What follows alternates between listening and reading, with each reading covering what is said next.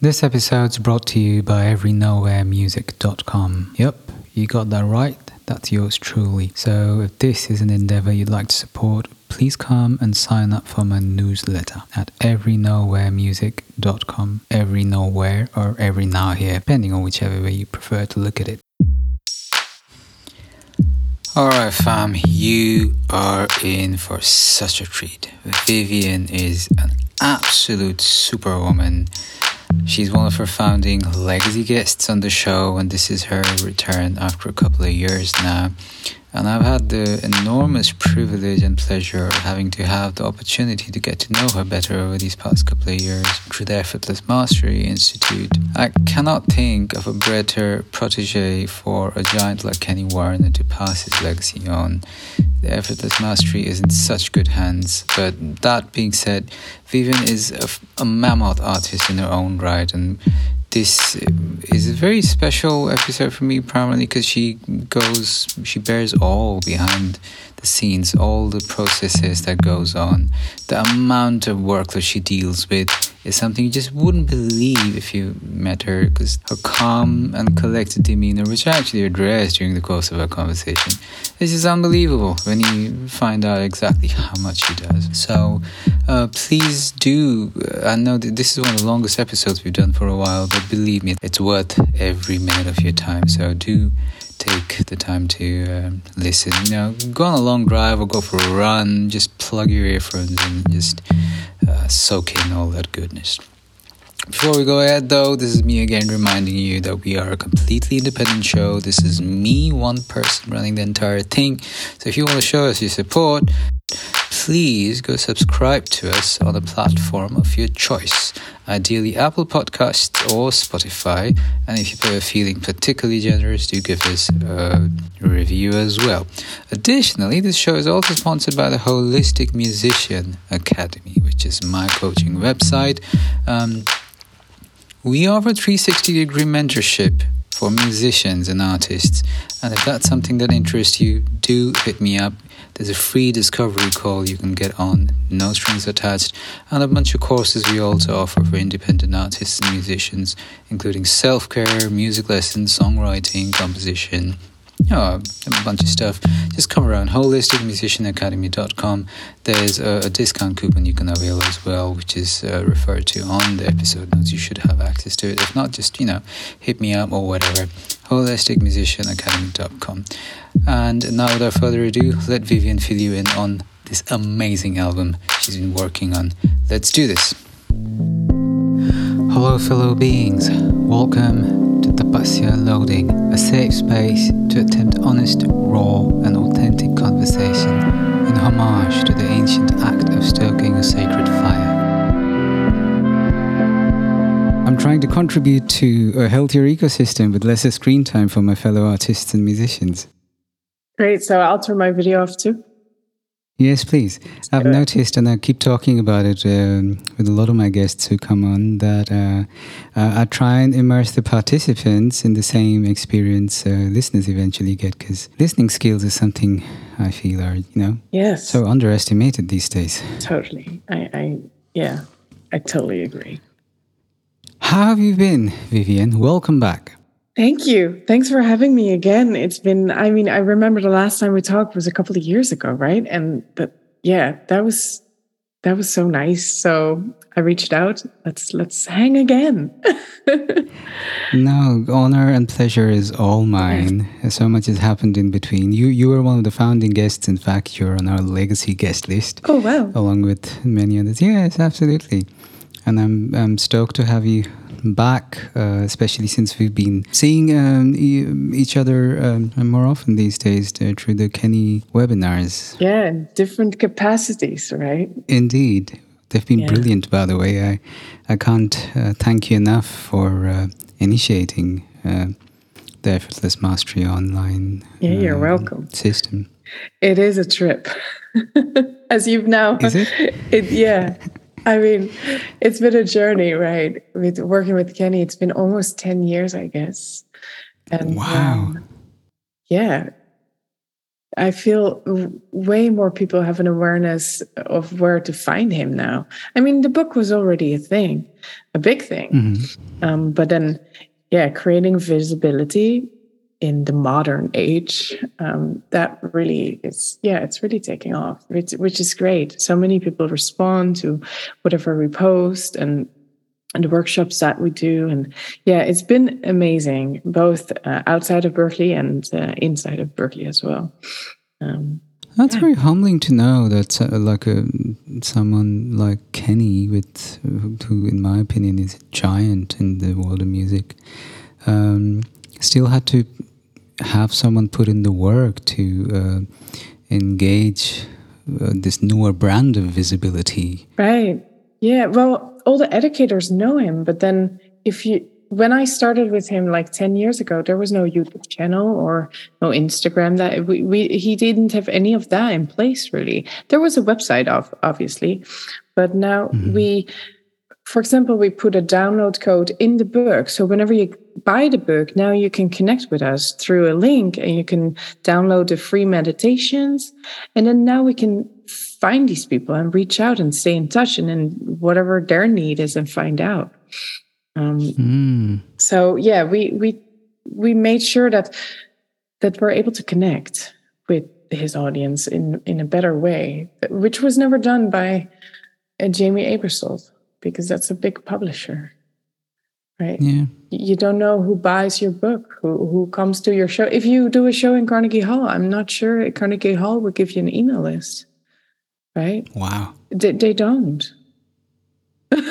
yeah. Even though he performed all over the world. Who's all these people, and right? and everyone knows him. Like all the yeah. people I talk to are yeah. engaging. Everyone knows who Kenny Werner is, except uh, yeah. So the, yeah, they they do. We we have to change the model as artists. I think to get a closer to you know to be closer to our fan or our audience in different ways i think that that's the, the what we have to do now um, Thank you so much for saying that. I, I remember talking to you about this earlier on um, as well in our last recording session. And you're so good at it, by the way. You're a natural, in my opinion. Oh, thank you. It's, um, yeah, and uh, uh, it's it's interesting. I actually lecture on this, you know, artist development and mm-hmm. artistpreneurship, and it's interesting between uh, reviving from the fact that okay, uh, you know, a chunk of our work is now admin stuff, and a lot of it is online, right. and being distracted by social media, it can be uh, very overwhelming to try and figure out okay, where do I even begin? How do I build my audience? Right. Most people are out there posting endlessly on social media without realizing that's just like the beginning of your funnel, so to speak. And yeah. none of these people are actually your true audience, not the ones who are actually going to come to a gig or right. buy a product or buy buy a record. Uh, it's it's a lot to unpack. Yeah, it's a journey, and it's a it's a hurdle. It's also also I must say it's always easier to promote somebody else than yourself. So that's that's another hurdle. Um, but yeah, I still have so much to learn. I remember you telling me that. Can you can you elaborate a little? I'm very curious. You tell me if if I may, if that's not too uh, outside the scope of what we're going to talk about, which is your upcoming album, by the way. But if it's not too outside the scope of it all, could you tell me about that? How have your parallel experiences been between promoting your own work and someone else's? Well, me, I'm so self conscious not about mm. my music, but just about like posting a picture and then you scroll over Instagram and there's all these people with selfies and I'm like, yeah, but that's not how I feel. Yeah. I don't want to do that. Mm. So, but then what do I do? Do I go on TikTok and just like, yeah, compare despair? So it, that's not the way I do it. Um, mm, but then with Kenny, I don't really have a filter. I just think, oh, this is what the people like, and I post, and he, he often he doesn't even know what I post, right? I just film him saying something cool and then I put some captions on it and people just love it. Like awesome. we're doing a workshop next week about rhythm. And I was like, Kenny, we need a video. We need a video to promote the rhythm thing. He's like, okay, okay. so he sits behind the drums with his drumsticks and he's like, I'm to sit still and you're to film me sit still. And I'm like, okay, Amazing. whatever. So I filmed so him and maybe you saw that video on his Instagram last week. Yeah, so I filmed him. And then I put some like, hip hop stuff with a beat under it. Awesome. So uh, what's that song? Uh, don't don't sweat the technique. Don't sweat the technique. Nice. and it's right. Nice. It's so not what Kenny's music is, uh, style wise, but it grooves really big, and. Yeah, I thought it was hilarious. I think there's a connection. I think there's a connection. I mean, I mean, in this post-genre world where you know the genres are just not what they used to be anymore. Yeah. I think it's very appropriate to have Kenny. Uh, it it kind of reveals a very universal connection amidst all musicians and artists that's been left unaddressed for the longest time by gatekeepers. Right. Yeah. So uh, yeah, that, that was a funny one. So yeah, b- being funny that that's really easy for me with Kenny. Or I used to work with Ari Hoenig as well, and Ari is a mm. very funny person as well. So um, yeah. we we created a lot of funny drum tutorials and. Yeah, for, for a couple of years, I, I managed his Patreon page and his Insta and like all that. No way, I didn't know that. Yeah, I think I, I quit last year. Gotcha. Yeah. Yeah. Ari's Instagram is great, right? It's very, very educational as well as informational. Um, I have to check it out. I, I have to confess, I haven't actually um, followed him on Instagram, but now that you mention it, I realize I, I must. Yeah. And I mean, his drum videos on Patreon are fantastic. If you're into the, the drumming stuff, he's mm-hmm. the he's really good education. Uh, Amazing. And he makes, I, I think I filmed over the years, I filmed over 200 videos for his Patreon and edited mm-hmm. these. So I know everything about drums now. wow. I believe you. I cannot drum myself, but I know everything about it. yeah, intimately familiar. Yeah. And, uh, but that was funny. He's like, most of it just is a one take. He's like, so good in explaining what he's doing. It's it's really cool. Yeah. I think this is a very healthy um, exchange of skills, in my opinion. I run a copywriting business um, mm-hmm. on the side, and uh, a lot of my clientele are musicians and um, artists who are looking to have a professional bio written. And I notice uh, as well that it's so much easier for me to um, t- tell a story about someone else than right. it is about my own. You know, I, I, have I don't think twice about writing someone else's story, and uh, I'm always worried I'm coming across as narcissistic when I'm trying to tell my own story. Yeah, there's different voices you could hear, right? the voice so that true. says, "Oh, you're a fraud," or the voice that you're, oh, you're yeah. too much ego, or you're like too little, or too much, or there's a gazillion of things. And then also because I do wear many hats, right?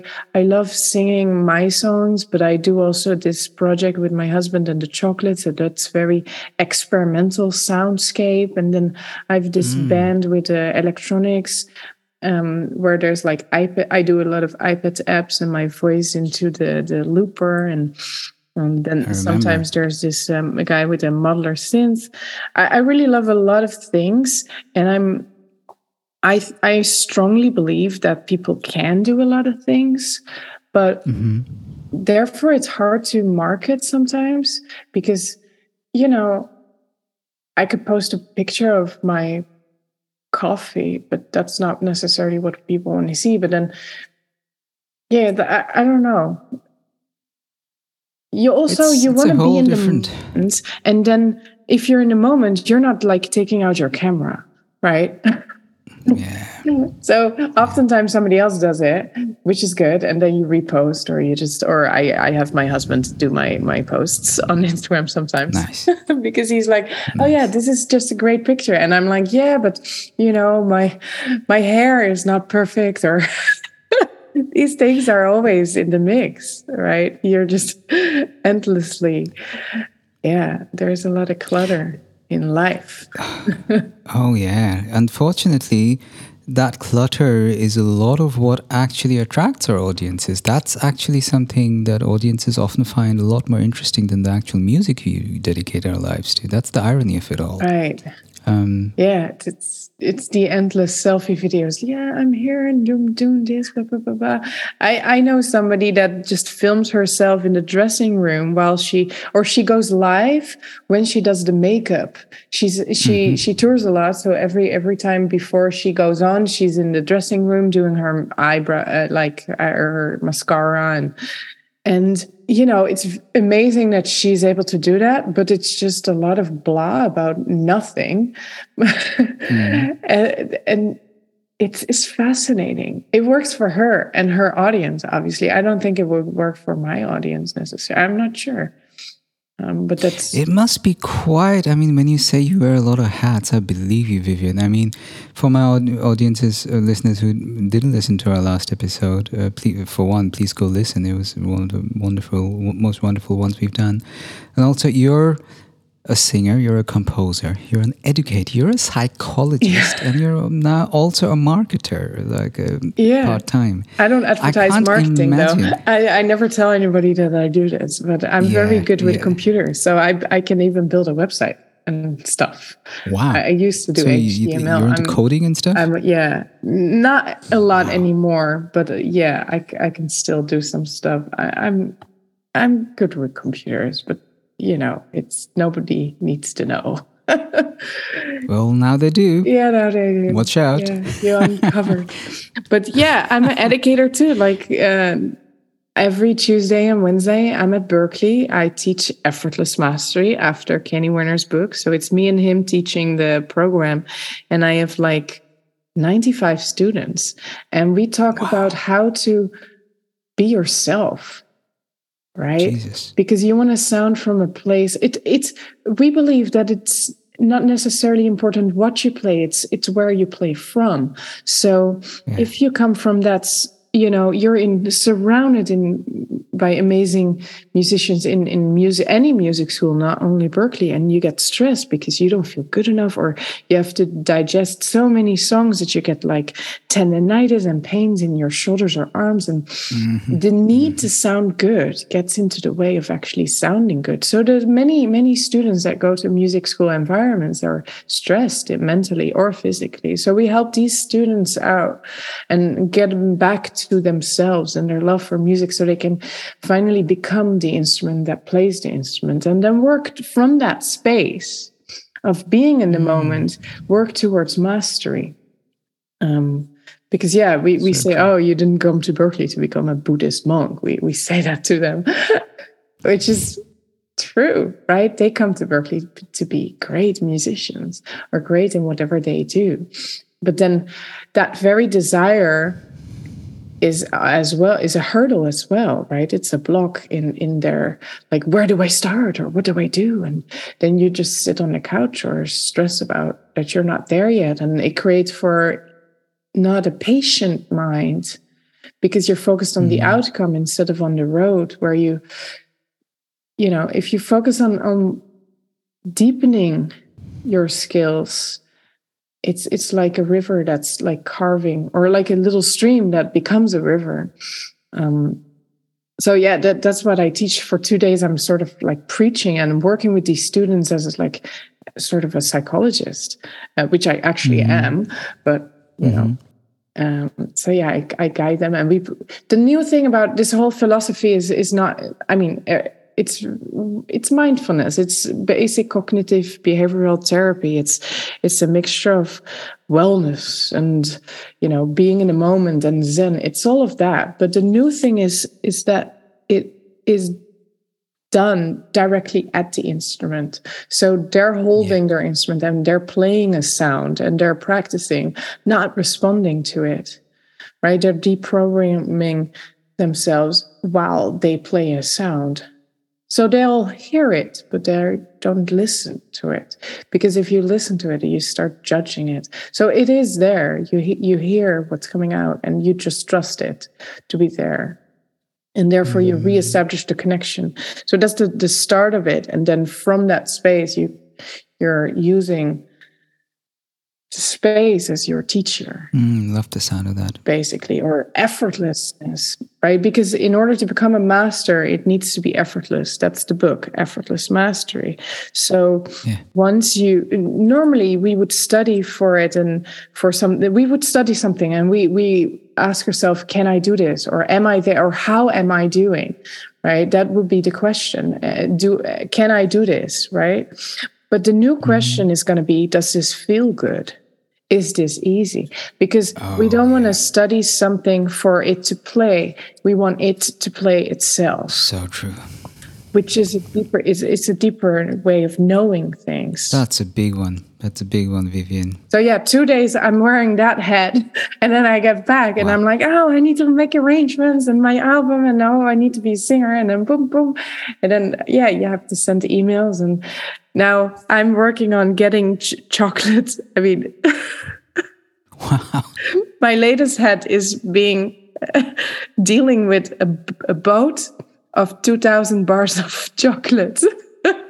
a boat? Yeah, because the, the chocolate that comes with my new album comes from Europe. And uh, this boat is on its way. wow to the distributor. I thank God I don't have to deal with that, but I do have to deal with the distributors getting to chocolate okay, here. let's let's but let's unpack this. Let's oh God, that's the journey.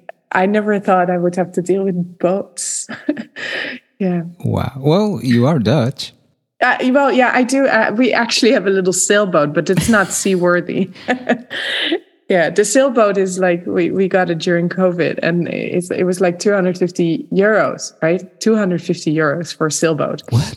And it's all wood. There's oh, no. on a second. There's no house. Where can you buy? On where can you buy a sailboat for 250 euros? Oh, in the Netherlands, yeah, they they have them everywhere. Wow. You you do need some like woodwork done, right? You need do need to put little like TLC on it. gotcha. Yeah, we, painted. I we like painted the, the boat. TLC. oh, it's in your name too, right? Yeah, I know, right? It it will one last one last alphabet changed, and it's all yeah. yeah. So yeah, we got a little sailboat, but uh, there's no house on the boat, right? It's it's really like uh, just you could basically fit like one, like two little yoga mats in in the boat and there's a little storage in the back and in the front but yeah you cannot go under and you know you can just sail around and it's fun beautiful have you taken kenny along um, no, actually, we were in the Netherlands this summer in what was it, April or May? Both April and May. But he, he mm-hmm. every day was a different gig, so there was no mm. time mm. to just go to a different place. Um, so no, he missed out on the boat. I'm sure we'll we'll we'll do it. I hope so for his sake. Let's let's talk about chocolate and your yes. music. What's going on there? I'm I'm so curious now. Um, well, it was me... time for a new album, so I've been thinking of for a while. My last uh, there's there was two albums. The last one was in 2012. Mm-hmm. I, I recorded all that before I went to Berklee, and then released the album in my first year at Berklee. And then when I graduated in 14, I was like, well, now I need to move to New York. So I did. And then I got like so many projects and different people I play with and working for Kenny. And it just didn't happen. So during the pandemic, I was like, I've now I do need to make that album because it's about time. And I figured, mm. well, the projects that I've been doing with my husband, which is like edible pastry paintings with experimental music, that mm-hmm. they were teaching me that music should be an experience. Um, and because of that, we are uh, working, we're ambassadors for this chocolate brand that's good for the people, good for the nature, and amazing quality because they are bean awesome. to bar and yeah they plant a tree for every bar and they are uh, they pay the farmers a living wage which is mo- most of it's like 200% higher than fair trade. Wow. So honestly fair trade is not what you want it to be anymore. Yeah, it's, the word fair and it is very debatable at this point. Yeah, it's not. I mean, that way, right? If if it's a living wage, that means that these farmers don't have to put the kids to work. They can just hire a person. So then the kids can mm. go to school and they can actually yeah. grow the business because they have a constant stability because a living wage is is is stable. Um, mm. Instead of fair trade, which is a little bit higher than the the regular price on the market, but it fluctuates like gold and all these things. So, um, mm-hmm. yeah, and, and because they need to trace the carbon footprint, they teach all these farmers all over the. world. There's, I mean, there's a couple of locations uh, all over the place where they they teach them to read and write, and it's yeah. just this whole company is, is great. We really love it. They're they're called Original Beans um, mm-hmm. uh, CEO is uh, German, um, but they're based in Amsterdam because that's the world's biggest chocolate harbor. Really, I didn't know that. Apparently, that's what you have to, where you have to be if you're in chocolate. Um, yeah. Amsterdam's the biggest harbor for chocolate. Yeah, I did not know that. Yeah, so that's that's why they're there, and uh, yeah, so we've been working for them with them for a while uh, my, because my husband is a pastry chef, and these projects and shows that we did. Um, so one of these bars they have is a bar that's made by uh, 1,500 female cacao farmers in Congo, in Virunga State Park, and it's one of the most beautiful, but also the most dangerous places on earth because there's so much money in gold and uranium in that jungle that there is militia and rebellion groups and they just kill right wow. it's really like the wild west and um, little boys are kidnapped and you know forced to work for these groups and Jesus. men in that place are either dead or drunk basically. So it's you cannot really i spoke to this lady from the bbc radio about it. She went there in 2016 and she was like yeah you cannot go out after 11 a.m wow. because then it gets dangerous. The, the men wake up from their hangover and they're just like yeah so by giving these women now 1500 of them um, they have the first female cacao collective. They grew from like uh, i think they started with 400 and uh, now there's 1500 of them. They they grow this cacao. They get the money. They decide what to do with the money right? So they're not they're like oh i'm not buying alcohol or you know I'm sending my kids nice. to school and I'm growing the business and this is how we do it. So they're empowering the whole yeah, they're they're they're these women are doing it. And I was very inspired by it. So I figured, well, what's better than just to make sure that more people buy their product so they can, you know, grow even bigger. Um, mm. Right. Because charity is cool, right? Send like t-shirts or whatever to the poor countries. But this charity doesn't really help on the long run. Free stuff. No you need you need them to have yeah they need to grow business and we need to help them by buying their product. So true. I, th- I think that's a more sustainable way of, of, of, of yeah changing the thank system. you for saying that. So yeah my album comes with a bar of chocolate and therefore i was like so then what's on the album? What's the music right? Mm-hmm. and i figured well i could just have a female band.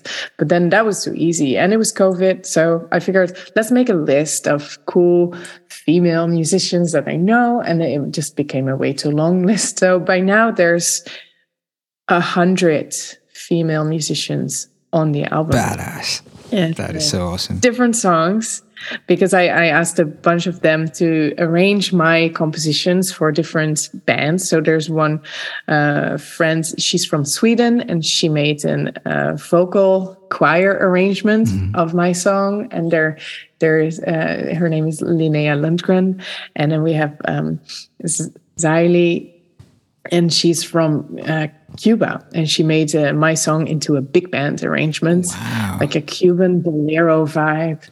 And uh, then there is this amazing cellist from uh, she's from America, and Marielle Roberts. She made one of my songs into this experimental classical vibe uh, string quartet and so there's all different songs and in between the songs are little like one minute soundscapes that sort of make a, a journey um, of the cacao. So i use these sound samples from this journalist from the bbc radio.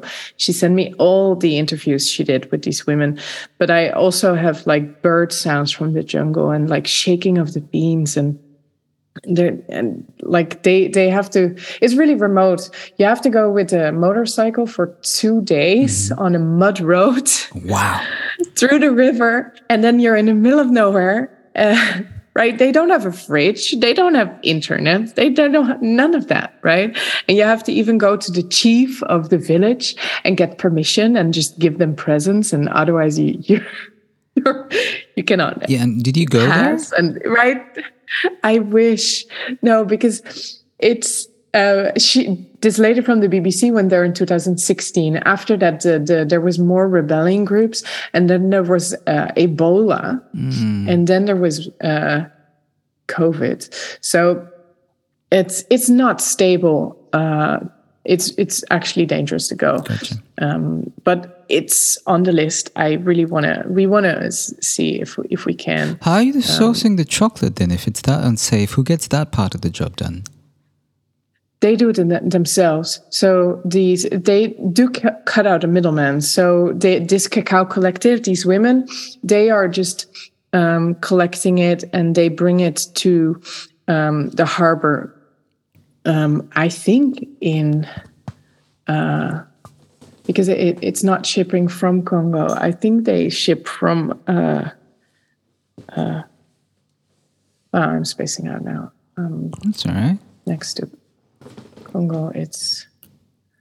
Um, it's the, I can just Google. Yeah, you can Google it you quickly. get time. Yeah, Tanzania. I think it, it goes to Tanzania, and from I would expect it to ship from or from Uganda. Ah, right. I remember Uganda's in there somewhere. Yeah, it's it's really close because they're on the um, um, more east side of uh, Congo. C- Congo is really, I mean, it's yeah. There's so much history there. There is. Um, Yeah. I'm not really qualified, I think, to comment much on it. Uh, but yeah, there's, there's, I, I do know there's lots going on and has been going on for a while now. Yeah. How do you find this chocolate? Well, Original Beans found us because Teddy was, uh, as a pastry chef, was was very visible, um, and they reached out through this um, clothing chef clothing brand in the Netherlands. That there is they're really fashionable. They're called Le Nouveau Chef, and they make really nice chef clothing. It's like it stretches and it's fashionable and it's breathable and it you know you can wash it really well because as a chef you really need to make sure that it's laundry proof um so it yeah these uh, Le nouveau chef they're they're dutch and they were like teddy you need to talk to these chocolate people and then we went to to meet the ceo philipp kauffmann in Amsterdam, and he's a, uh, I think, seventh generation forester. So his great great grandfather was the um, safekeeper, or however you call that, from the Black Forest in Germany. Wow. And today he, he was also um, responsible for the word um, sustainability or regeneration of the, the forest. Huh. So they were connected to the uh, the WWF, the, the World Nature, Worldwide Nature uh, Fund, um, and then obviously Philipp, uh, you know, he he cares about trees, and he uh, did work at the UN for a couple of years for uh, to work uh, on reforestation programs. Hmm. Um, but as he found out that after a couple of years, the funding of this project ends, and you go to another project, and you know it's not a long-term solution because of funding and like politics and stuff. Yeah. So he he heard about the fact that cacao trees need shade, and so the business model of this company that he then started is if you plant trees to create better quality cacao for a longer run and you have an incentive not to cut down jungle but you can just plant the cacao in between or oftentimes it's already there mm-hmm. Then you can just have a source of income from the people that live there so they don't need to just yeah they can just maintain that land Gotcha. And sometimes they have to deal with governments. Like, for example, in uh, Mexico, they found uh, um, in the Tabasco region, they found this group of people called Selva Zoque. And it's a tribe that's like, I think, older than the Mayas. Mm-hmm. And they have been pushed away from their original grounds for 2,000 years or so. Wow.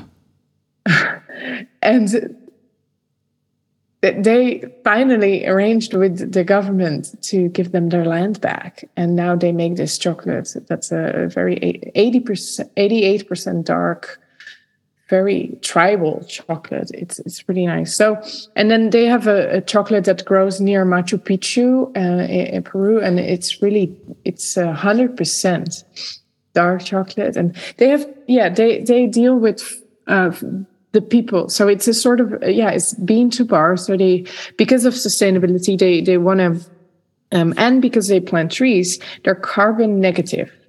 Uh, climate positive. Awesome. So, for example, the the bar that I that I work with in in Congo, this uh, it's called Femmes de Virunga. Mm. It's a fifty five percent dark milk chocolate, mm. and they um, a bar is like 70 grams, and that brings back 265 grams of CO2. Wow. Because they plant trees and because they don't use heavy machinery or big trucks or like massive um, equipment. And, uh, but yeah, they have to calculate all that and for traceability. And there's external companies that check that. And um, yeah, and that does make a change, right? Oh yeah. If if the the wife of Mr. Tata Steel would eat an X amount of chocolate, we we could actually save the world. Indeed. Now, if if yeah. if any of the Tatas are listening to this, duly noted. Yes, if anybody knows uh, Google, they they should buy this chocolate for in their cafeteria. Mm. And highly, highly yeah. recommended. Wow, that's some legit good karma you're gathering with this album of yours. It's been such a great journey, and it's been. I mean, these musicians they already they all love it, and they're really in for for the collective. I mean, I all. I paid them all. I got a few grants from different foundations, the Netherlands America Foundation, and I got from uh, an, a grant from the Sena Producers Fund, which is a Dutch um, it has it's like the ASCAP mm-hmm, of mm-hmm, the Netherlands. Mm-hmm. So they they do a few grants, and then I got a pre-sale campaign. So with all that money, I was able to pay all these musicians as well as the mixing wow. and the master engineer. Um, so that that that was like, I mean, yeah, it's COVID, so we better pay them, right? Wow, a hundred musicians. Um, yeah. No. yeah, it was a trip. I mean, that's a lot of emails too. Jesus, yeah. hey, can you play this part? And then here's the track, and then here's the the you know, and, and then I I did all the production, so I got all these tracks back, put them in the Logic Pro, no and then cleaned the it up, and then yeah and then i put my voice on it and then you know i did all that cleaning and and making it nice and then i send it to my mixing engineer and she's uh, her name is jess fenton mm-hmm. and she's really awesome we work together so much on making it nice and, and she put some electronic effects as well some really cool reverbs different places and echoes and um, yeah especially the soundscapes were a challenge because aside from the songs right i could just say with, with the song i could say oh can you play the clarinet part or can you play the guitar part? And then they'll send it back. But with the soundscapes i told uh, i wanted to use these samples from the rainforest and from the the interviews i have pick me singing. And like i have a language class from the trip they it's it's all these different samples and i don't want to use the whole thing i just want to use like a few seconds. And in addition to those i had um, a bunch of women sent me one note. So wow. i'm curious. I had like I'm curious 110 layers of five seconds. I, I got a, a button, right? in for a second. When you say one note, uh, were they uh, instructed to sing a specific note? Or? No, I no, well or play. I told them send me a recording of one note or f- five seconds maximum. So somebody would just play a saxophone and would just like play a couple of notes, short, like five seconds maximum. Wow. Or somebody would just send me a track that says, oh, or on the trumpet, right? So yeah, I got like a bunch of notes and, and my, the, you know, because I work with effortless mastery, obviously I know that people would say, oh, which note? Mm-hmm. High, low. But, you know, they get like all like fuzzy about right. it. And I'm like, yeah, but I want you to just do any note. Wow. Right. and uh, so that was very fun. I got just so many great samples to work with. Hmm. And um, that became just, uh, yeah, a big Sudoku puzzle in a way, right? Because that all these layers of five seconds, I had to just arrange in a time frame of, of a couple of minutes. And uh, wow. Yeah, yeah, the sounds, the, the, it, it's really great. My mind is a little um, blown right now. I'm trying to digest it. You, want to hear one? Yeah. Can I share? Yeah, Maybe. I can put it, yeah, right? Let's do it. Share a sound? Great. Let's hear the first one. So you hear, or I'll explain later. So this is the first soundscape. Okay. You hear this? Yeah. Right?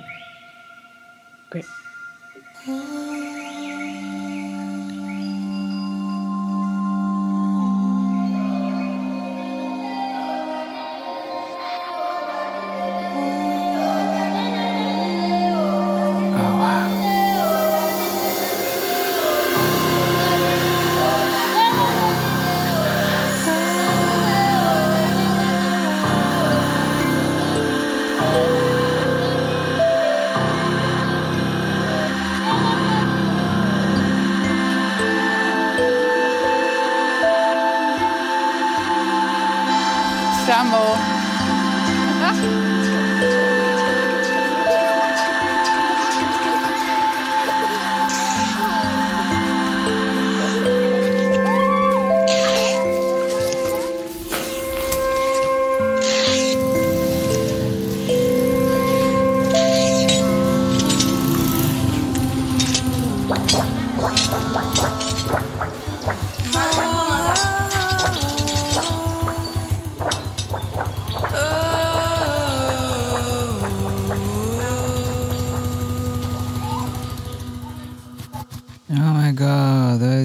beautiful. And then it goes into a song, right? So, so it sort of bridges the, yeah. But check this out. We go to Soundscape three, so we just skip Soundscape two for okay. now, unless you really want to. they're all one minutes, but yeah, check this out.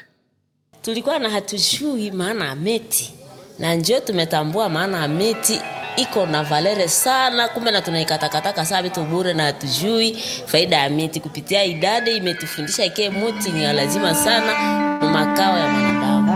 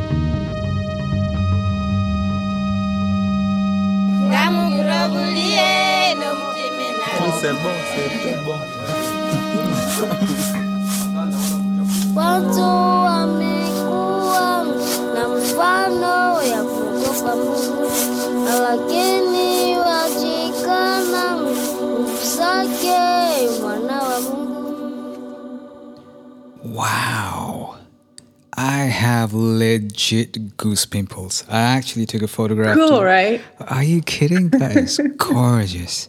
That is And so that, that leads into well a song. It's I, I gotta say But you hear this shaking of the beans, right? You hear of that was the the beans. They sift out the little stones from the beans. That's that was a, and then there's this little boy singing with a vocal pad that I put over it. And then in the beginning, you hear the motorcycle start up, going to the jungle, and you hear the journalist say "Ha ha, uh, chamo," which means hello. So good. and it- you hear yeah so many different things that are all like isolated sounds if if you will just merged into a randomness that works It's gorgeous, Vivian. I love it.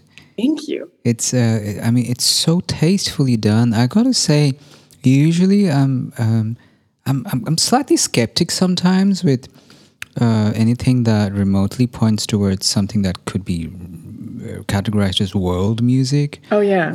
Because there's just so many people just throwing random samples together and just kind of you know it's so easy to do but this is so masterfully done. Thank you. It's uh, the subtle intricacies of it. It's also it's i don't know if it's me projecting but it's got almost like a new yorkish vibe too. Is your producer based in new york?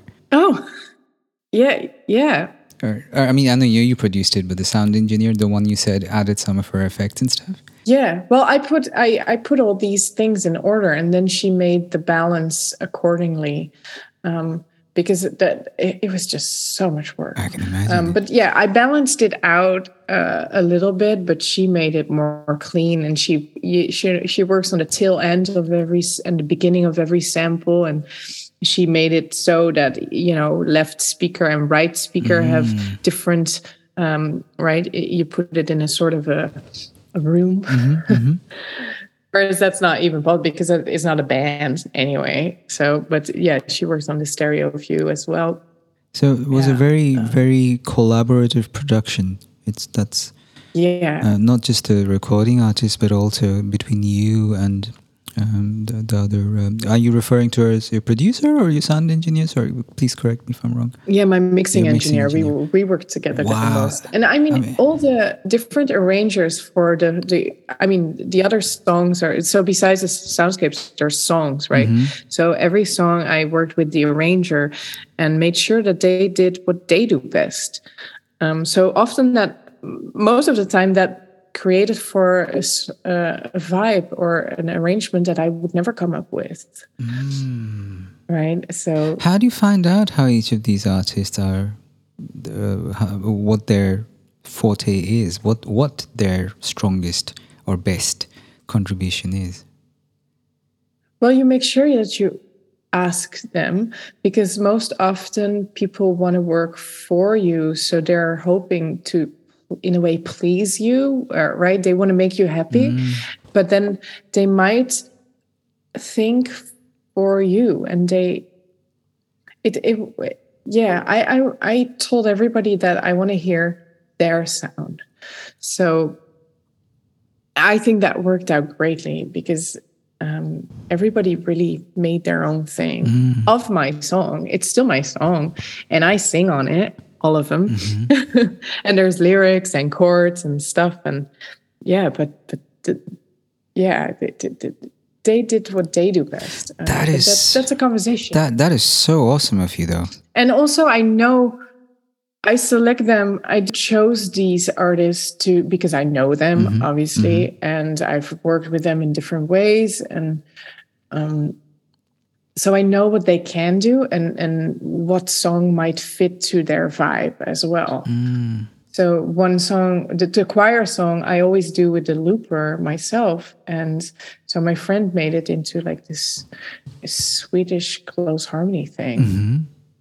Which uh, right it, it's not sweet well she's swedish but it's more of a nordic uh vibe to it. Yeah, I know what you mean. I, I know exactly what you mean. Like the, the Nordic harmonic and textural approaches are definitely very unique. Yeah, and I I love that. Yeah, me stuff. too. So she, yeah, I'm very very happy with that. How, how that came out. Yeah, so that yeah, probably you heard that one. That's that's the song with the the video that there's two videos. Gotcha. um, that are out yet, and next month there's there's gonna be another video. Gotcha. Um, So beautiful. I'm I'm blown. That is so gorgeous. thank you. I, I and I, if I may interject with a few thoughts, I think it's just so classy of you to go about the production the way you did. Just choose, handpick these artists for their specific voice, and also give them the freedom and the complete, Right. you know, sense of agency to, to really put their voice onto what is an album under your name. That is so progressive of you as a producer and, and, a, and a collaborator. I want to work with more producers like you because I can tell you, I've been on both sides. And usually, when I'm asked to, feature or contribute as a, I don't know, session musician or a guest artist, it's always such a struggle because I'm always, there's so much guesswork involved in, okay, am I being asked to put my signature on it or am I just being asked to kind of serve a bigger vision or is it just a random I don't know piano or something that people are asking for? I love how you went about this production. And if for everyone listening this is the way to do it Yeah, you want to have the people be their voice, right? Exactly. Because that's what music makes. I mean who needs more generic music Yeah, I, I think that's that's very important because it's oftentimes I, I yeah I got that from a lot of people that they were like yeah normally I get so much more specific directions and mm, mm. like 20 times going back to the drawing board and oh it's still not ready or Oh, yeah. and and bingo I was like, if you put these people into their power, right, into their light, they will make it happen. It it will be, way better than I trying to verbally explain what my vision is. It. I mean, first of all, that's really hard because it's not there yet. Um, obviously, I wrote a song and I have a vibe about it or a, a thought why I wrote a song, and um, I've been singing the song for years sometimes. But it would be weird to just give so much. Yeah, so with every arranger, we just had a Zoom conversation for starters where we just, you know, they listened to my live performance of it or they saw the lead sheet or a different recording that I did years ago. Um, so I gave them something to work with. And then most often I send them just like the basic, you know, lead sheet with like melody and chords and um, lyrics. And then we talk about, you know, what kind of band would you want to work with? Yeah, and then that that was that was really nice because that also created a vibe. And then, you know, they would send it back and I would find these musicians and just put a call to action to the musicians recording their parts. So and you did this with Yeah. each of the 100 musicians Well, there's six arrangers for the six songs, and then there's four soundscapes that I did. okay Um, so there's yeah six arrangers, and these uh, for for example the choir song is 26 singers, right um, and there's a there's one of the songs is a string quartet. So yeah, it's a quartet, and then there's a quintet with a cello and clarinet. So it's piano and uh, voice and bass, and then there is a, a big band. wow Um, so there's a couple more people, and then there is a string ensemble, uh, which is like five strings and bass and wow some. Oh, I'm blanking. Well it is a lot so yeah all together of. and then in the soundscapes there's a bunch more people uh obviously because they only delivered one note. Mm-hmm. um yeah i even put made like my mom and teddy's mom sent me a note. Awesomeness uh, so they they actually s- s- recorded on their whats- whatsapp. Just oh amazing. But it's in there. How, how many zoom calls are we looking at Um, I don't know. I'm guessing at least 100. No, not a hundred, or maybe, but no, it's more emails though. Wow. But yeah, with the, with the arranger and for sure with the um, mixing engineer, we did a lot of Zoom calls. Um, but then you know, if I just need uh, a guitar part or a cello part, and I can just send an email with a click track and the score and and they'll send it back. I gotta ask you, Vivian, if this is not too much of a tangent. A lot of what we try and address uh, on this podcast is also self care for the musician. I am blown by how calm and collected you always seem to be. And now, listening back to an account of the amount of work you've put in just on one album, apart from all your side gigs, you know, are you always this calm and collected? yeah, trying to balance all the other stuff I also need to do.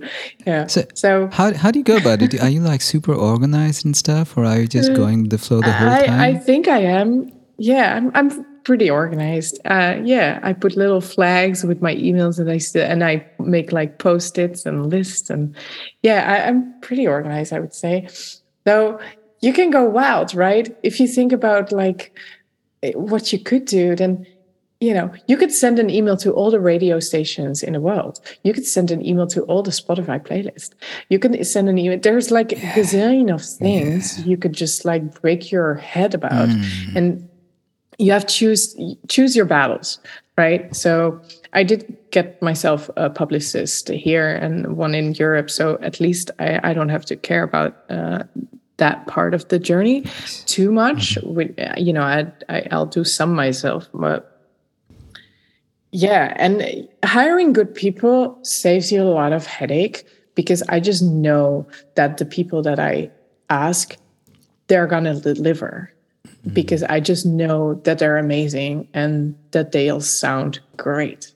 Um, I did not know it was gonna sound amazing because it's still a remote recording from everybody's house, right?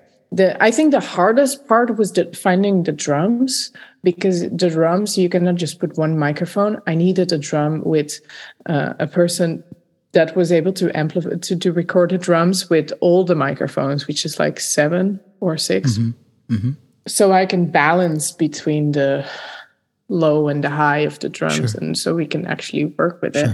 Um, so finding somebody that was able to do that remotely, um, yeah, that that's. But yeah, in the end, it, it worked out. So who's playing Um, drums? so- so- um, there's this Mexican girl, Karina Colis, and we have a drummer that's uh, from. Uh, she lives in Boston. I'm spacing out now. Well, it's a lot to keep track of. I would, I'm surprised you took this long to space out. To be honest. Uh, yeah, we have um, on yeah, it's Ivana Cuesta Gonzalez, and I now have to believe where she's from. She's from Dominican Republic. Beautiful. So she's a drummer, and then we have Karina Colis. She's from uh, Mexico. Amazing. I have two primary questions I'm very curious about now. One, do you plan to tour with this album in future? And if yes, how? What kind of a lineup or um, implementation were you thinking of when playing this music live? That's a great question because I've been breaking my brain about it for the last few months mm-hmm. because, you know, it sounds amazing and it's so full. Mm-hmm. And then, but there's no way I can put like 100 people from 40 Yeah, countries okay. in one day because they're never going to be able to, calendar wise, they're not going to be available. And then also, I cannot fly 100 people to one spot anyway. So it's going to be like unplugged. Um, I I am scheduling. There's three shows in New York coming up um, that are a combination of um, songs and chocolate tasting. Awesome. So it will be a party for sure. And for these three shows, it's going to be voice, piano, bass, cello, and clarinet. Nice. And then I'll have a show in the Netherlands coming up, and I'm hoping to do a trip to Korea because one of the piano players uh, slash arrangers, her name is Ga Young Bae, mm-hmm. and she's amazing. And I know her from my time in, in, in 2012 with Berklee. We studied together, and um, she she wants me to come to Korea, and I, I think that would be so awesome. So we'll, we can do a few gigs over there. Awesomeness. Uh, and my second question is: uh, in an age where so many people keep talking about how you know albums are passe and releasing singles is the way to go, regardless of what genre. Right. What was the primary motivation behind you going for an album release? After all, I ask as a fellow uh, album lover. I, I, released an EP and I'm working on an album as well, and I still just love that format, regardless of what the music business um, gurus say. Right. Yeah. So, that's, what were your motivations behind this format? Well, it's even worse than that. I'm not only doing an album. I'm also it's it's actually a packaging with a book with the whole story. Right. So because I found that what's missing in music nowadays is that we need to have a, a journey, a story of some sort, and a, like an experience, mm-hmm. right? Because with with these shows that we do, you see the chocolate fall on the table, and every movement. Teddy's throwing cake and chocolate and cream, and then wow. there's you see it, and then you hear a sound, and then afterwards you eat it. So you create for an experience that you know it looks cool on a picture on Instagram, but you had to be there because you didn't. You, there's no way to taste it. Mm. So I figured then music should be an experience as well. And this project just got out of hand. So I, my designer for the album cover was like, "Oh, you should do a screen print." Um, and we chose purposely instead of a picture of my face on the cover, we chose a symbol of uh, a cacao bean and a symbol of my lips, which are it's actually my lips. I had to pose, mm-hmm. and then she made it into like a, a symbol in like a black and white. Uh, yeah, awesome. Uh, icon. Uh, so it's yeah, it's cocoa bean and lips, and we screen printed that on cacao pulp paper wow. that I found. Wow. and then uh, that's sort of the French fold. So it's a sort of a, the cover of the booklet, and then inside is the CD and a whole book with the with the story and the liner notes and the, who who is on the album and how it came together and um, so and yet there's going to be vinyl as well mm-hmm. um, and obviously yes it's going to be on iTunes obviously, uh, because that's just what you do as well. Um, but yeah, you get the chocolate with it. So I didn't. I needed a, a physical packaging, and uh, we we chose. Yeah, so the chocolate bar goes into the sleeve of the book um, the book is sort of the size of the it's as high as the chocolate bar and as wide as a cd so that's sort of the size of the book. And mm. um, i think it came out so beautiful. My friend natalia olbinski she's american polish and she made all these drawings and the design and it, it's really pretty. Um, but yeah if you with this album you you listen to these songs in order and it creates for this journey. Um, I mean, the songs are fun, separate of each other, but but as a whole, right? I just remember buying my first album and taking out the little booklet mm. of the mm. CD, and exactly, you know, it's an experience. Yeah, yeah. You want to learn about what's actually happening, and then just listen to it. Yeah, consciously. Yeah, the journey. Um, so much of of our experience in daily life is just like so fast and not we don't really sit down for stuff. Um, but my songs are in a way they they address that. Uh, right? They create for a vibe that you breathe and listen or in a way that that's the songs. It, it's not necessarily on purpose. It's just what happens when i yeah. Yeah, it just you. came together like that. It's um, um, it's actually very intimately uh, connected to my philosophies to it releasing a lot of music I have as well. For uh, the long, uh, for about a year or a year and a half, I was signed to a label in California who kept insisting that I um, release singles instead of uh, the entire EP.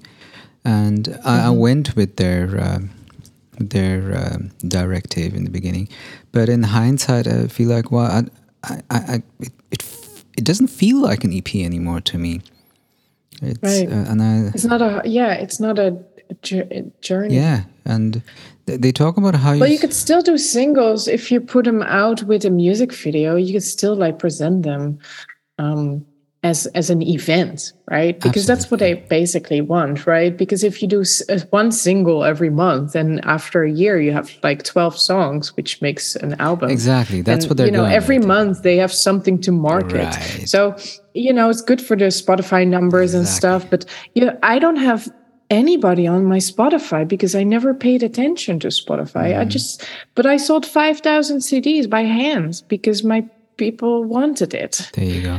right so sorry about spotify maybe this album will do it who knows um, but i wouldn't you know you don't really get paid by spotify anyway no, so not at all. Unless it's a very different model. I think what you want to do is is create a connection with your audience. And my song was one of my songs a couple of weeks ago was played on the radio. Uh, it's called Radio Free Brooklyn, um, and and then th- the day after or so, I got a. Uh, somebody bought the album and I sent an email because I didn't know who it was. And hey, thank you for buying. And uh, how did you hear about it? and this guy was in Canada and he said like I was r- listening to the radio No way. and I heard a song and it really helps me so good. right he, he was really it was like helping him through this period in his life um that's way more valuable than just being in a Spotify playlist Amen. Amen. I think uh, yeah right real connections Absolutely. It that's and it's so tough to remember while scrolling down social media, watching people on vacation shooting selfies and getting a thousand likes for it. As you, okay, what am I doing with my? Am I, am I sure I'm doing the right thing? well I want to have a vacation I have not been on a vac you know let's go to Hawaii Ah, Yeah. yeah.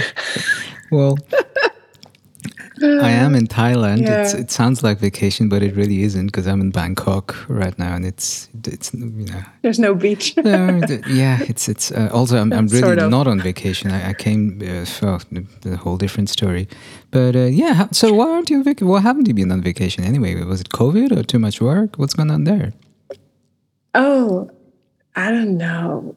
Like I went to the Netherlands for five days two weeks ago, and it was like, pew, pew, pew, pew, pew.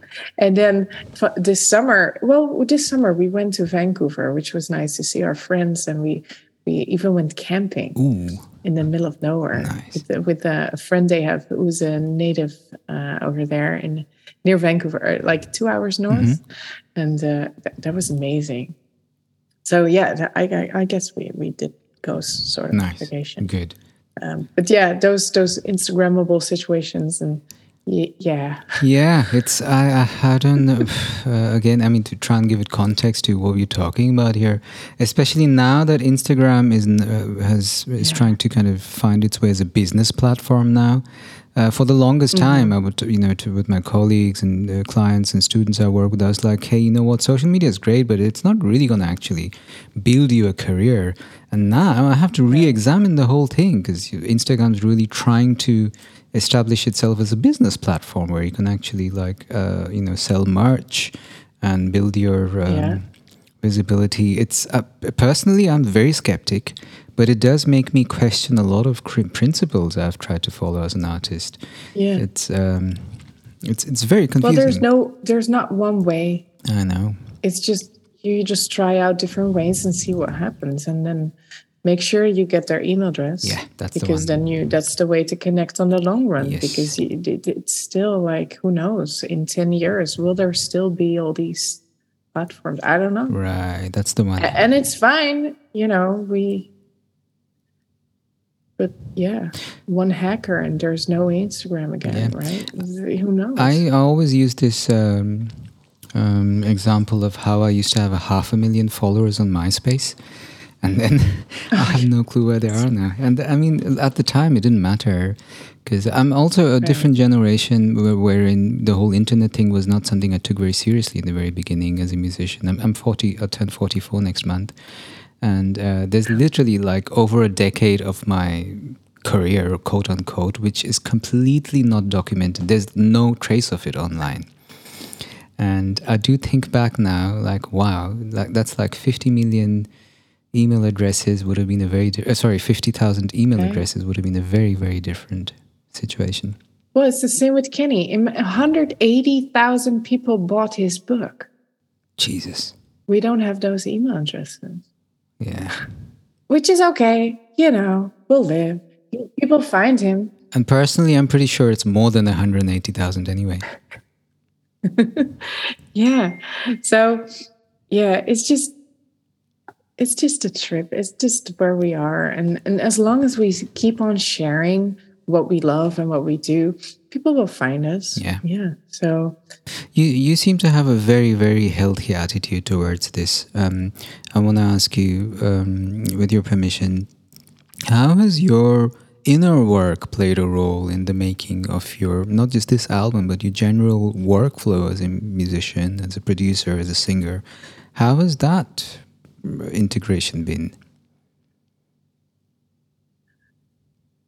um I don't know. I mostly it was about trying to find a time and balance. For a while, I put like a calendar event every morning, right? And it says work on your album to make sure that that it's my day is not overwhelmed by other things that I need to manage. Um, but then I figured, well, it, you know, it's yeah my my i just live by my calendar most of the time and just s- look at the priorities for the week and then making sure that that it that, that it works. Um but yeah it's it's not a fair game oftentimes right? Hmm You want to tell me a little more about that? Instances where it doesn't feel like a fair game? Yeah, because I'm not per se, I'm not a pop music maker, mm-hmm. but I'm also not, I mean, I, I'm from the jazz world, mm-hmm. but I wouldn't consider myself like super jazz. Mm-hmm. Though I performed with Kenny, you know, last week we or two weeks ago, yeah, we were at. Um, he he played the Toots Thielemans hundred year anniversary. It was uh, Yeah. five nights, but Thursday, Friday, 4 nights of uh, Dizzy's Jazz Club in uh, Lincoln Center with uh, an amazing band. Antonio Sanchez, Scott Colley. Wow. Um, and there was uh, Chico Pinheiro Amazing. and on clarinet Anat Cohen and um, obviously Gregoire Maret, Awesome. which is the person that Toots Thielemans decided that to be his Protege. legacy.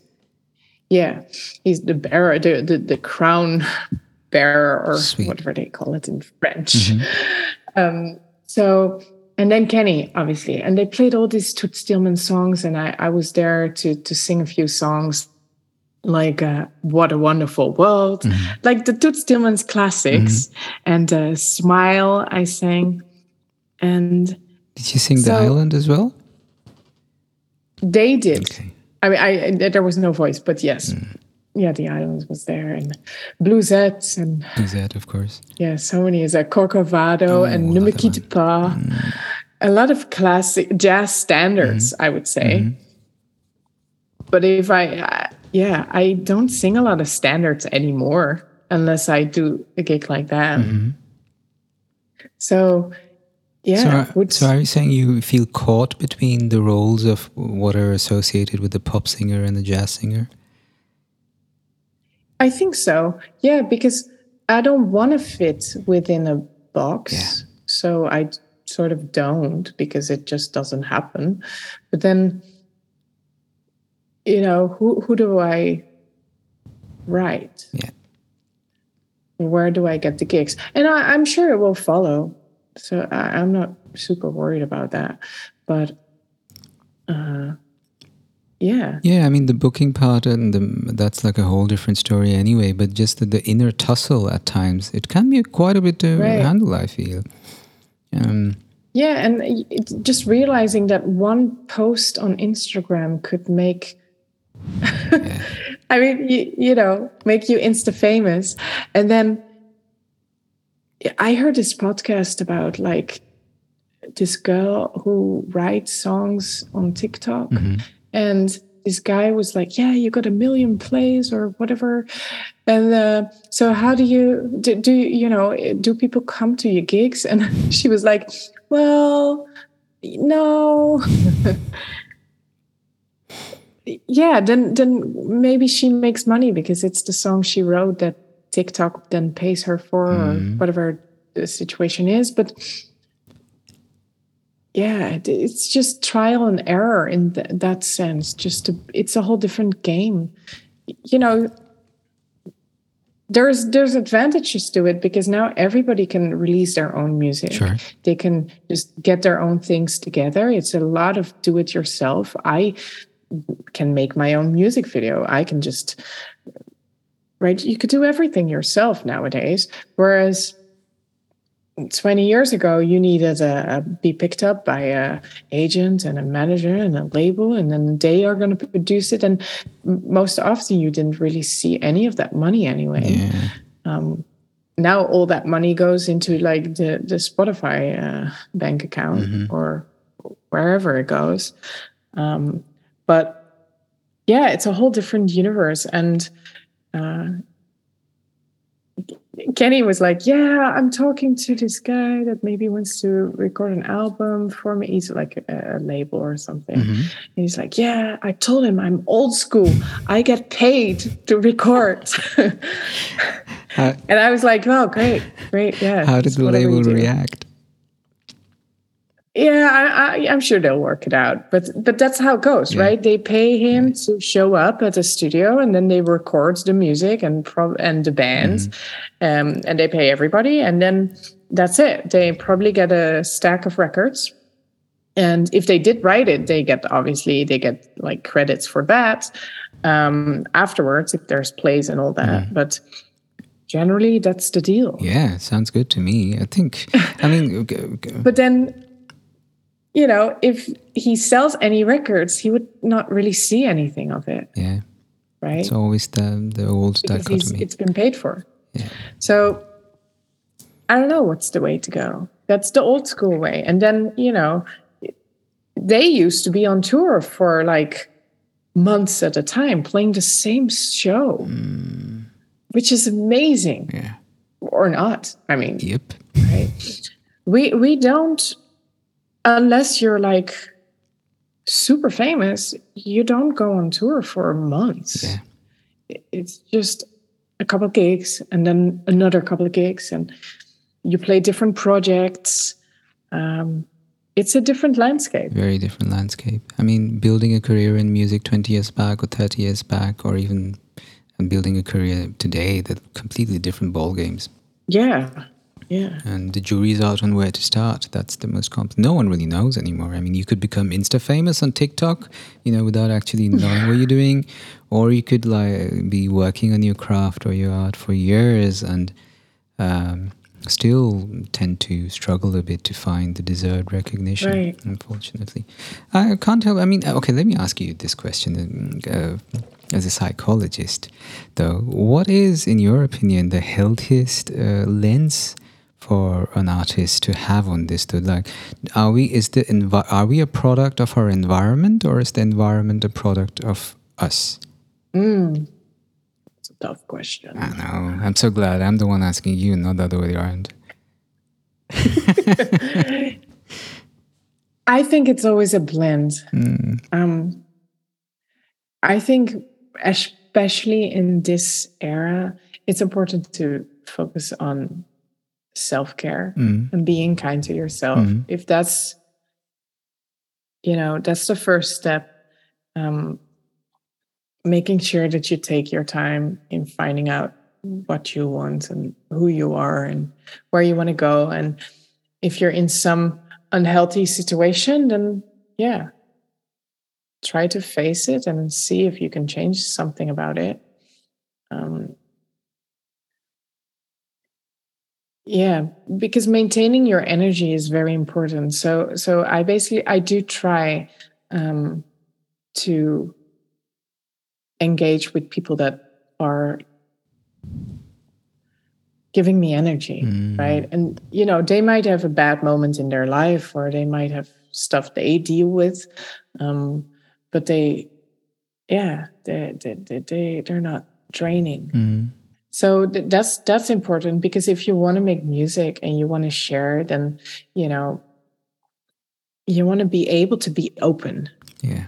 Um, so yeah, keeping your sanity that's very important, and it doesn't always work. You always have these moments that you're like, oh, I don't know where to start, and then you know, thank God I have my husband. He's really, he's really great, and uh, he can he can calm me down if I'm freaking out on, or if I feel overwhelmed, right? And now because of effortless mastery, I know that if I'm overwhelmed, you know, I don't have to hate myself. I'm just overwhelmed. Mm. So I just don't know where to start. And then, right? Yeah.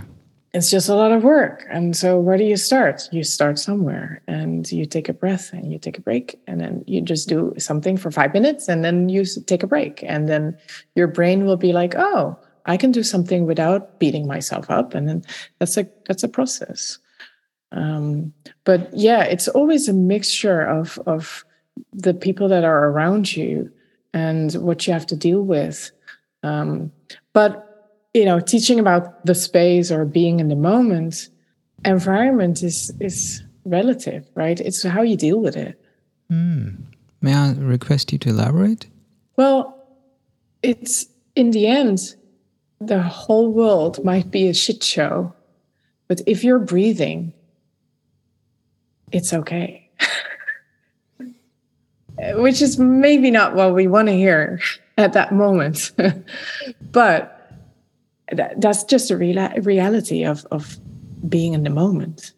When you take a breath and you actually notice that breath, there's nothing wrong right? I, I tell my students that uh, you know when, in my first year of psychology i had to read, read this book called why zebras don't get ulcers.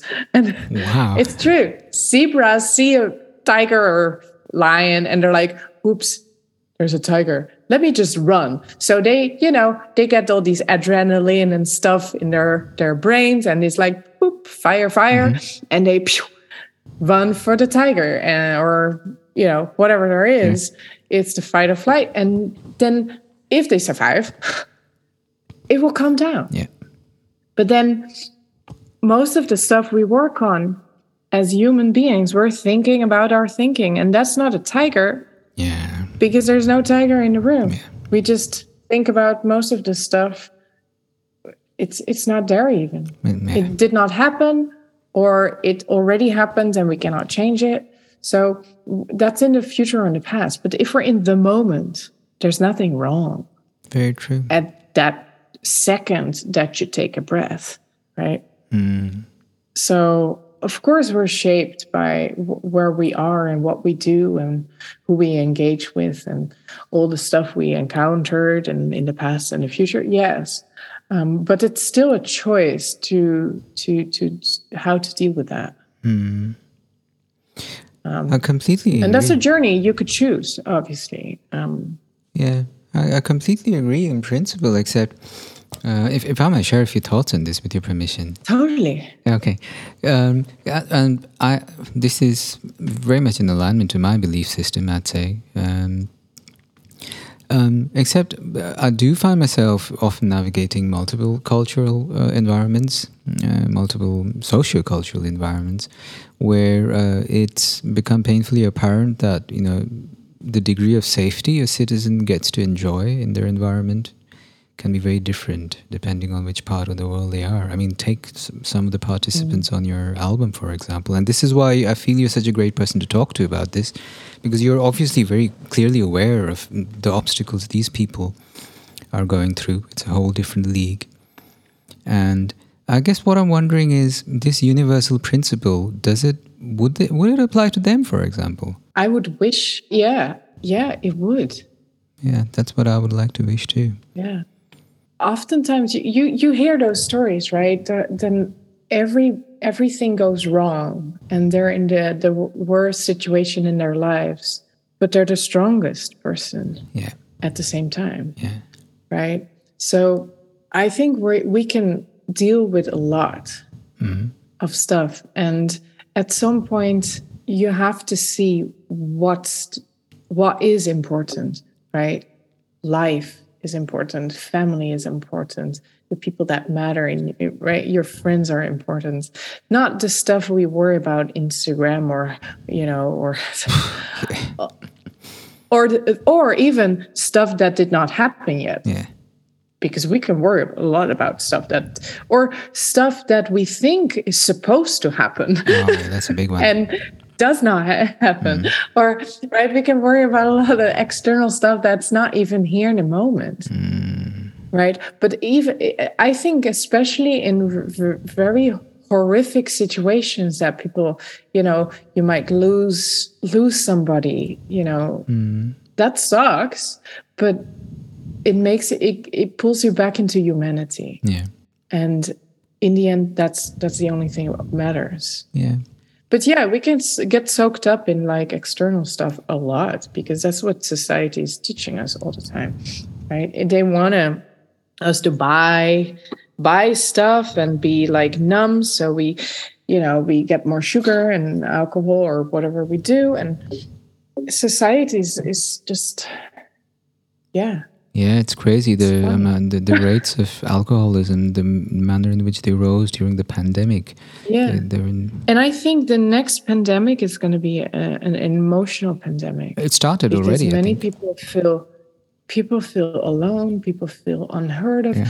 and it's i mean we're we're doing a lot of like dinners with friends here in brooklyn that might you know not get invited Mm. Because everybody thinks they're busy and nobody invites people because we're just running around with like big heads.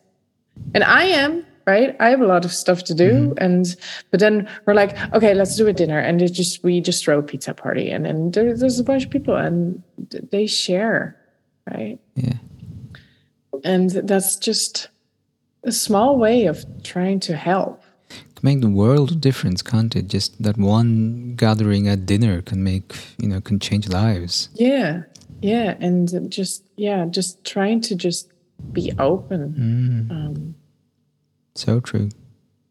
You're very right about the emotional pandemic. In my opinion, I think it's already started, to be honest. yeah, you. I mean, if, if you if you look at like ho- what we do with effortless mastery and how much response we get for for you know just doing a master class, it's yeah. There's so many people struggling in way more emotional ways than say ten years ago. I think. Yep. um, so yeah we, we have to start sharing these stories with each other and, and be sure that, that people keep their sane Hard relate. Completely agree. Thank you for sharing Yeah. yours with us. You know and for me it's it's the same everybody struggles. Everybody wakes up and thinks oh well today is not a good day. Mm-hmm. It happens. Yeah and maybe tomorrow is fine. Who knows? Like when i got the email on wednesday morning i was in the you know I, our car our car broke down. Um, i mean the car drives fine. There was a prob- problem with the emissions test because there's a very old car. It's like from 98 and it's a bmw it's super cheap but it looks cool. And it's it's uh, like it's not an old timer but it's old. And we've been teddy's been trying to fix it for months. Um, but nobody's able to fix it because the apparently now finally it's fixed yesterday night because um, it was something wrong with the com- the computer of the car right? So it's just a car right? Who cares? It's just a thing. And but i had to go with the bus this week to boston which is also millions of people take bus but i teach very intensely so i'm tired Yeah. sitting in the bus it's my day on wednesday was i got up at from the from my um uh, I, I stay with uh airbnb uh, and I got up at seven to get to Berklee and teach at nine, which is still in Boston. But, but Cambridge was there. There was a lot of like traffic from Cambridge to Berklee. Right. So, and then I teach from 9 a.m. till 8 p.m. And I get inspired by all these students. And then I take the bus. So I got home around 1 a.m. So my technically my work day on Wednesday, um, well, on Tuesday I took the bus from New York to Boston and I get in at so and then so Tuesday that's a very elaborate story about like the point I'm gonna make. but- It's very interesting there. I'm waiting with bated breath. So my Tuesday, I got I got up like at six to be at Chinatown bus station at eight, right? So I take the bus, I get in at around one. I go, I teach from two to four, then I have a break, and I teach from six to eight and eight to ten. I'm done at ten. I go to my Airbnb, and uh, I you know, it's like 12. And then in the, the next day, I get up at seven to be at Berklee at nine.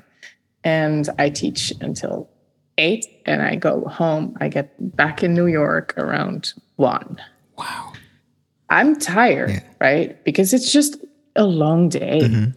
And that's fine.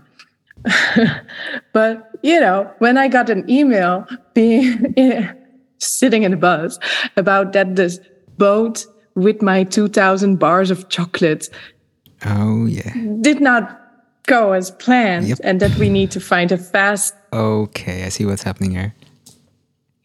I was like, oh no. Oh god, yeah. How do so I fair. get chocolate in time? Because there's got there, there's shows. I need I need the chocolate. And I'm stuck on a bus here, and I don't know when I'll get home. yeah. Oh, so so I just sent an email to the corporation in the Netherlands. Say, hey, is there somebody else that has like a few hundred bars just ready, and I can just get them from another person? Wow. so yeah uh, the, you know that could have destroyed my whole day but uh, it, it didn't thank god. I, I you know i just let it go because i was like oh yeah i already knew this boat was gonna give me trouble. I already know this boat was giving me trouble in october. Can you believe it? In October, I pitched, "Hey, I need a boat with chocolate." That was in October, and then in like mid-January, I got the the message, "Hey, the boat is is going," but the boat takes six weeks, and I was like, "Yeah, that's gonna be tight." Hmm. It's January now. Yeah. But you know, you could choose to have that destroy your whole day, right? Hmm. Make you grumpy because you really need to figure this out. Mm-hmm. Um, because you know, people already bought the album. I need to give them chocolate because they bought it. Mm-hmm. yeah, that, that's a choice to, to to have it impact your day. But you can also just take a breath and see, can I resolve this issue now? No. Okay So then maybe I just send an email and find out what they think because I'm not an expert on boats or distribution. Mm. So this morning I got the message from uh, somebody else that probably has some chocolate for me. So that's great I'm very happy for you, for the time being. So while we wait for the boat. That, I'm really glad you found a solution, but I'm still curious. While you're on that bus and you hear about a major span spanner in the works for a project you've been working on for three years, how do you not go into fight or flight mode when you're in in the midst of that stressy day? Is it? Do you think in your case it's the years of work you put in in your own mental health and your well-being and um, or your practice, your philosophy? Well, I think I, I I do think that the teaching trickles into what I do. Mm. Teaching this really really does help. So you know, telling these students that right, they worry about how do they sound. I, I actually don't have that anymore. I just open my mouth and whatever comes out is my music. Oh, so in a way i do worry about like the fact that i need to have my scores ready and i need to just download finale or up i mean every year you have to upgrade or whatever you do. Mm-hmm. So i did that. So right i worry about like oh i have to sit at the computer for for amount of time to just fix the scores and make sure that from the arrangements that we have it's gonna be now only like clarinet and cello instead of like all these other instruments and all the different songs. So there's there's an arranging job I have to do this weekend, which is fine. Um, I guess it was slightly overwhelming, but I think I figured it out. So, for younger musicians, uh, uh, young, not implying that you're old, but like musicians who are greener uh, at a more early phase, earlier phase of their career, what is what are your two pens on how best to build that muscle that you seem to be so good at using? Well, with effortless mastery, we teach you to just practice that muscle outside of everything you do. Mm. So you want to just practice taking a breath and not caring, and then touch your instrument. Sounds good to me. So,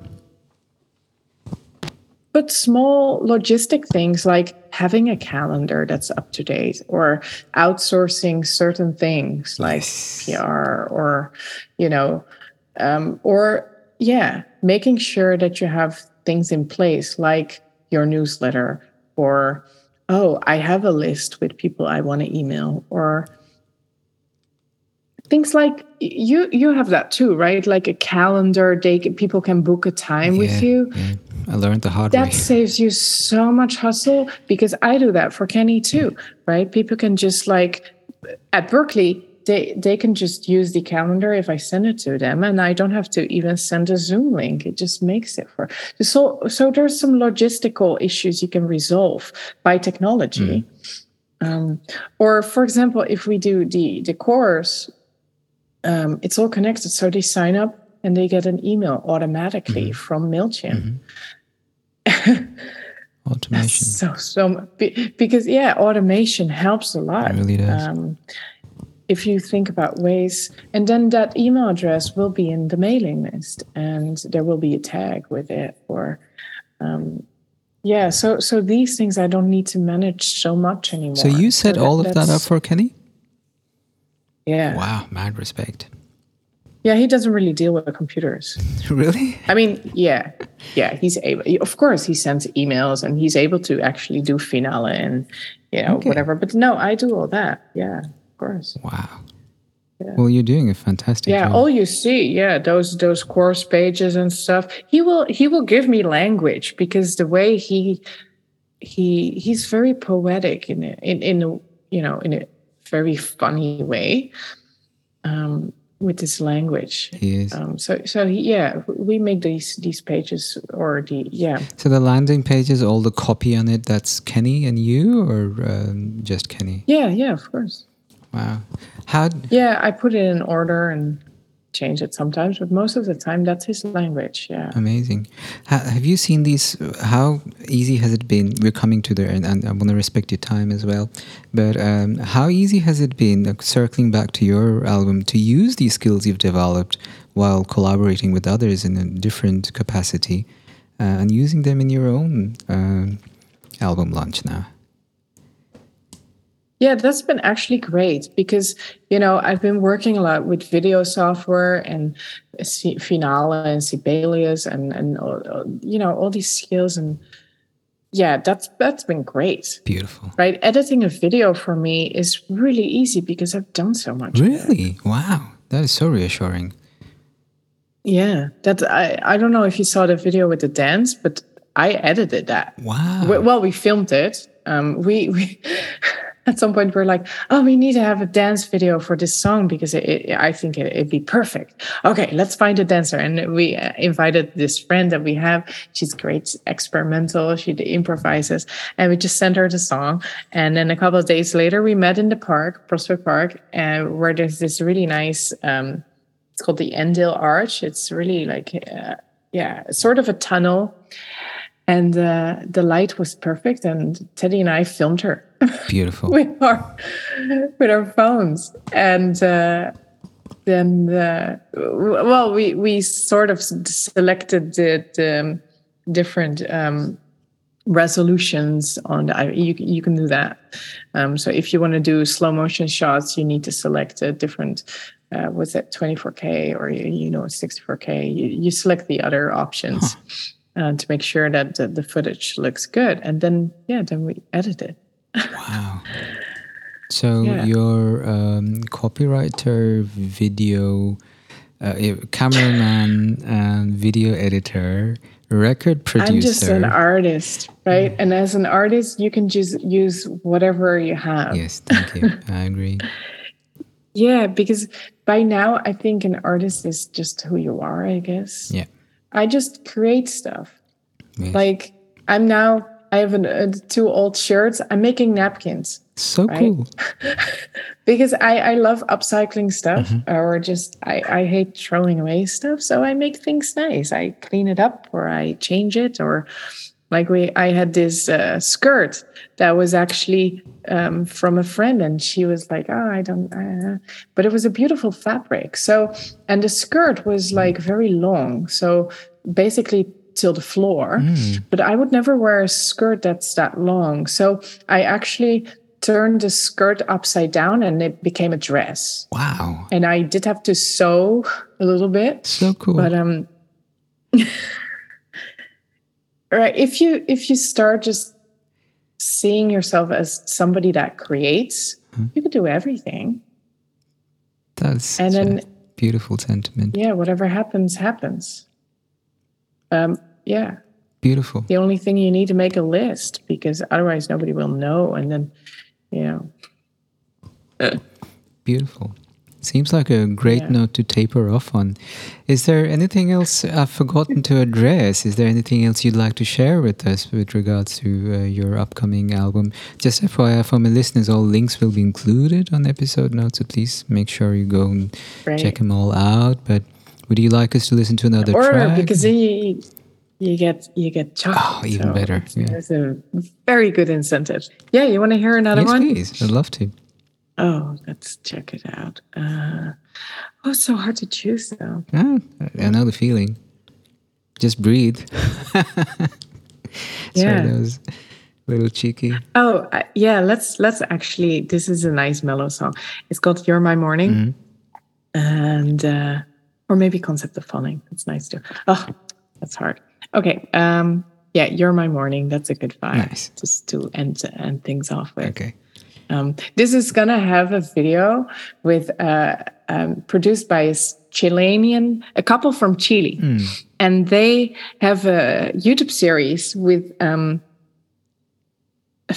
like stop motion, um, where there's extinct birds that they made from felt, like birds that live in Chile, and they they these birds ha- are dressed up like uh, street, so they have little jacket and Wow. yoga pants, and they smoke and they. So cool. It's really funny. Oh, they smoke and uh, yeah, they're really hip, right? They're they're street birds, Gotcha. and they go to school, and then you know it's uh, they there's all these stories, and I don't really speak Spanish. but um, yeah, they're really cool. So I found them, and I was like, well, maybe your birds could actually be. Um, maybe you can create a video for my song, Awesome. and um, yeah, so that's that's gonna be uh, Nice. with this uh, song. You're my morning.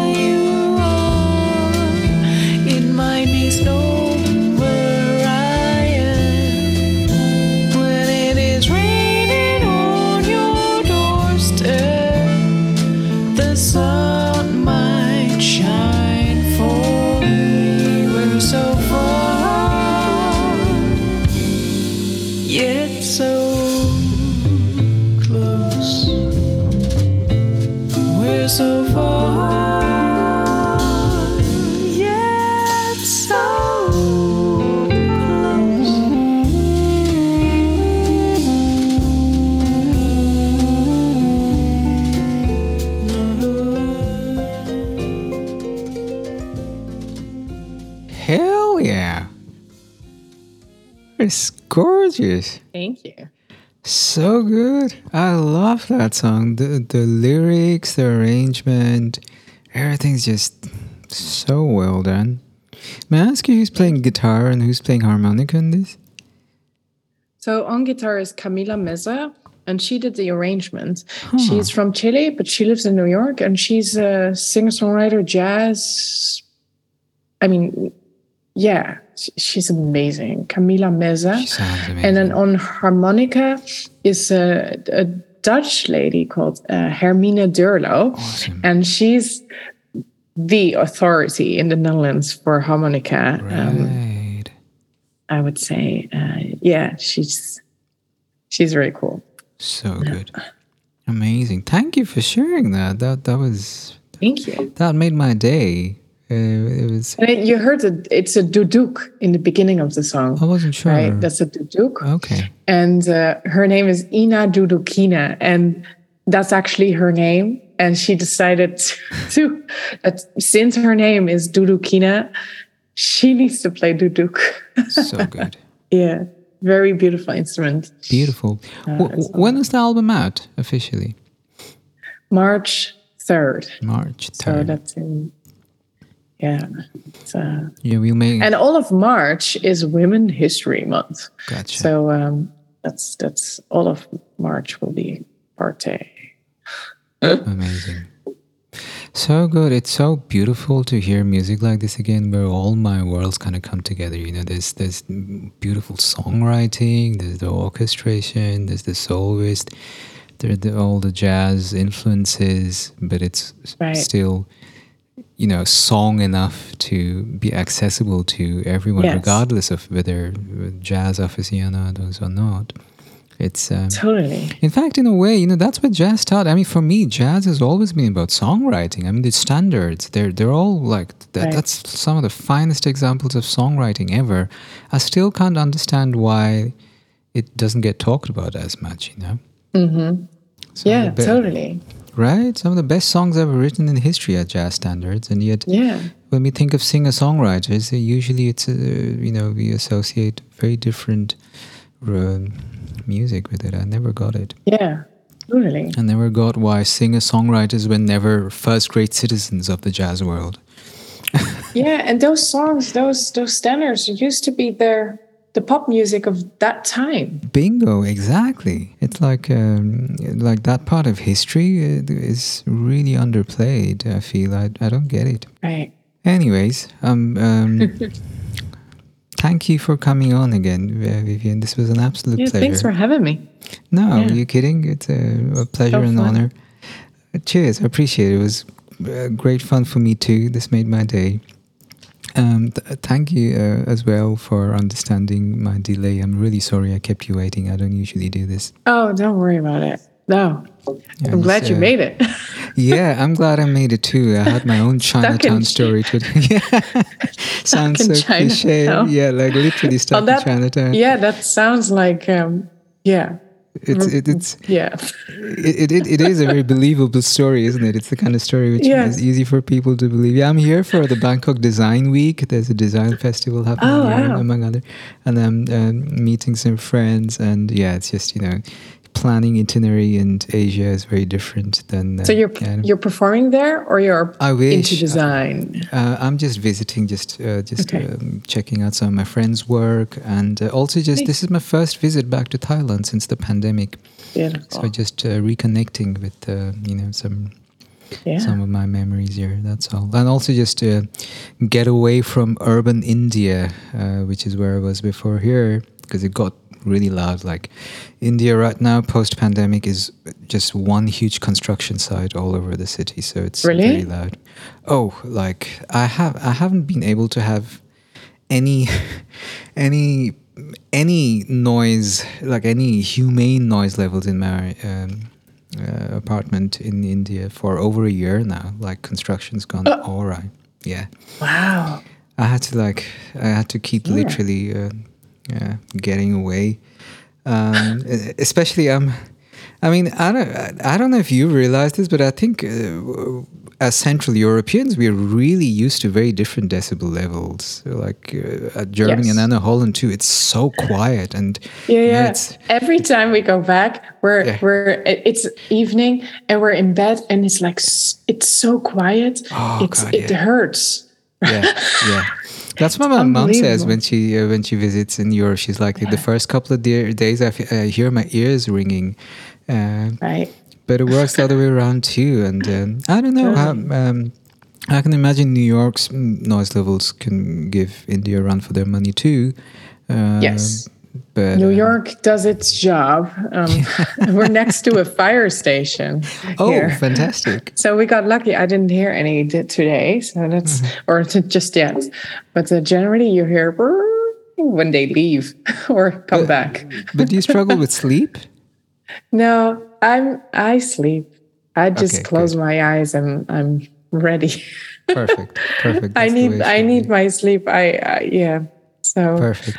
I was actually so glad that the effortless mastery um, uh, session, the weekend um, intensive, was at the time it was because even though it meant I had to stay up late, that part of the day is actually the only time that apartment was quiet, so I could actually concentrate.